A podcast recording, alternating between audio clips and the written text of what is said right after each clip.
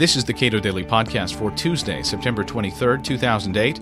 I'm Caleb Brown. Another highlight from the recent Constitution Day events at the Cato Institute, Tom Goldstein is most widely known for his publication of SCOTUS Blog, the blog that chronicles the ins and outs of the nation's high court. He gave a preview of some of the most important cases at the Supreme Court docket this next term. The full Constitution Day audio is available at cato.org.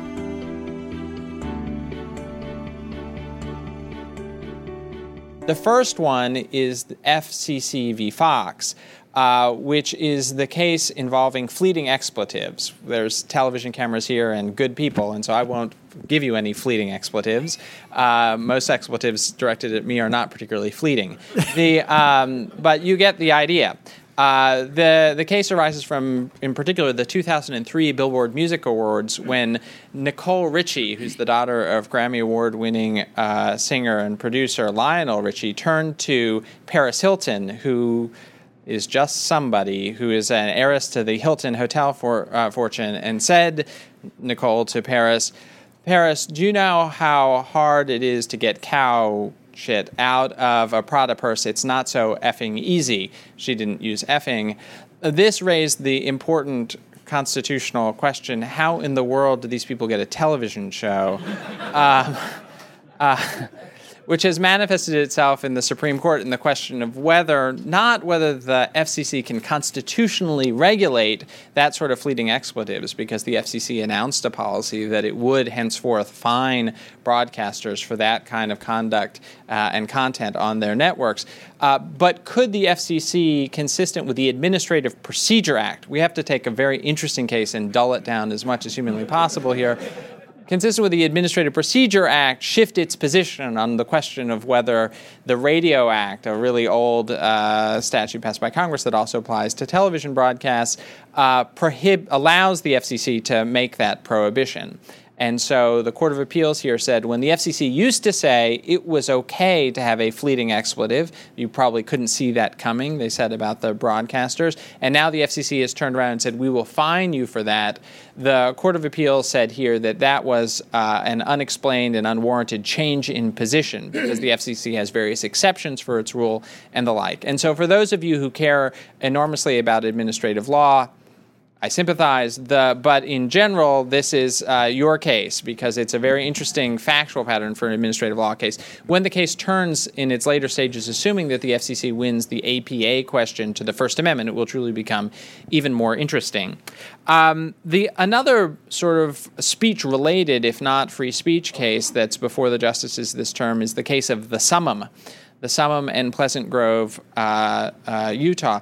The Summum is a very interesting religion with about seven adherents in uh, Utah. They're they are very committed to it. So let me not say that it's not a, something that shouldn't be taken seriously.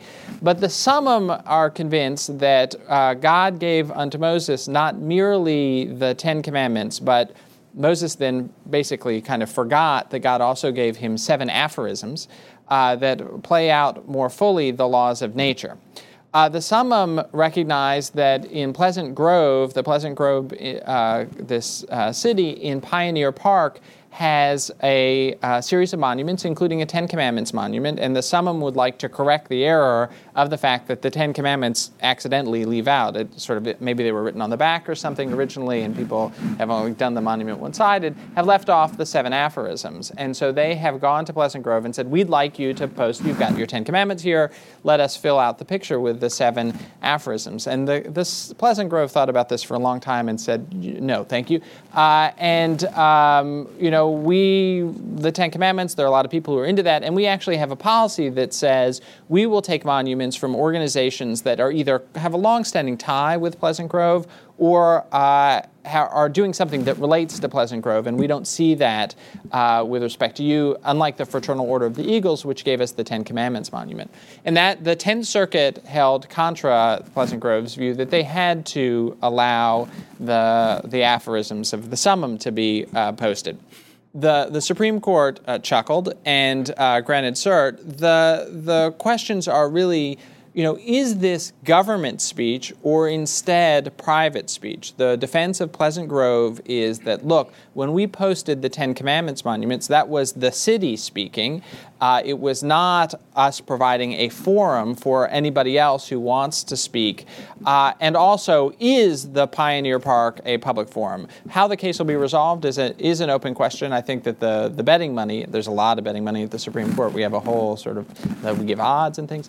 Uh, but the, the betting money is more that Pleasant Grove will come out ahead in this. But it's one of these fascinating puzzles about the intersection of speech and uh, the government and religion. It's not a Ten Commandments monument case, uh, but it does raise uh, uh a lot of very interesting questions about what uh, public parks and the like would be like uh, if the summum were to prevail in the case.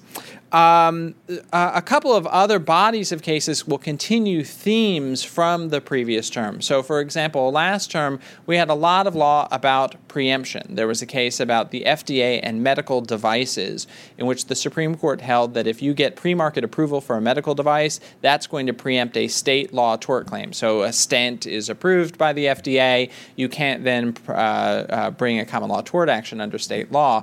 Uh, and we had another preemption case that involved the delivery of things like alcohol and tobacco to minors, uh, and whether a state could require special inquiry into uh, shipments made into homes of those kinds of products. And the Supreme Court ruled in favor of preemption in both of those cases. We have a couple more preemption cases on the docket. Another one from the FDA, this one involving not medical devices, but instead drugs in the Wyeth case when you get approval from the FDA for the uh, production of your drug, uh, and also another tobacco related case involving light cigarettes and whether the FTC's regulation of tobacco advertising has given rise to a preemption of state regulation of, of, of state law tort claims about uh, tobacco companies advertising their cigarettes as light, and that supposedly implying that they were safer. Uh, than other cigarettes were.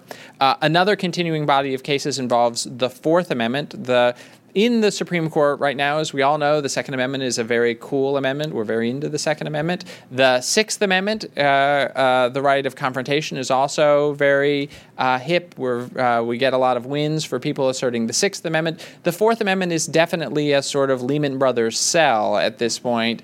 You do not want to be uh, holding a lot of Fourth Amendment claims. The Supreme Court has really uh, carved back substantially both on the substance of the fourth, substance of the Fourth Amendment, but also the application of the Fourth Amendment through the exclusionary rule, uh, which says that if uh, evidence is seized in violation of the Fourth Amendment, generally it can't be introduced in the case in chief. It's the remedy for most Fourth Amendment violations. Uh, and the Supreme Court has another series of Fourth Amendment cases before it. The leading case is called the Herring case. Uh, and in the Herring case, what happened is that a police officer saw somebody that he knew had had some run ins with the law and he checked with his warrants clerk, and the warrants clerk said, uh, We don't have any warrants for his arrest. And the cop said, Well, ask that county next door. And the county warrant clerk next door reported that there was a, a warrant for his arrest. And so the officer went and arrested him and searched him incident to arrest. And as is uh, so often the case, uh, found guns and drugs and you know everything you're not supposed to have. Uh, uh, and the question before the Supreme Court is: Is the screw up by the warrant clerk next in the county next door, their negligence in keeping track of the warrants, enough to uh, trigger the exclusionary rule? Because there really wasn't a warrant. The court, the warrant clerk messed up. That warrant had been revoked in that other county, and the question is: Okay, this was an illegal arrest. There was no warrant for his arrest uh, can uh, should the evidence nonetheless be suppressed? And uh, a majority of the Supreme Court, the more conservative members of the court, have made quite clear that they view the notion of letting the criminal go free because the constable blundered as very suspect. Uh, and there has been momentum uh, to narrow the application of the exclusionary rule. Uh, so I think that uh, you know we could go through uh, case after case after case, but I think those are uh, if you take the general body of cases, carving out the national security and labor cases that we'll talk about uh, going forward, those are, I think, some of the highlights for the term. I think when you talk about cases that haven't yet been granted, which it's worth pausing on for a moment. So, all right, the docket is two thirds full, 60% full, doesn't have a lot of front page cases. What's coming up that might be very interesting? Well, the court is very likely to hear a case challenging the constitutionality of the extension of Section 5 of the Voting Rights Act. Section 5 is the pre-clearance provision of the Act that says for various counties that are named by Congress and various jurisdictions that if you change your uh, procedures for voting, you have to get the permission of the U.S. Department of Justice or the District Court for the District of Columbia ahead of time before you implement that change. Uh, and that has been challenged, and that is directed at uh, making sure there isn't racial discrimination in voting. Uh, that has been challenged as unconstitutional race discrimination itself. Tom Goldstein has argued many cases before the Supreme Court and is publisher of SCOTUS blog. He is also a partner at Akin Gump Strauss Hauer and Feld. This is the Cato Daily Podcast. You can hear more Constitution Day events at cato.org.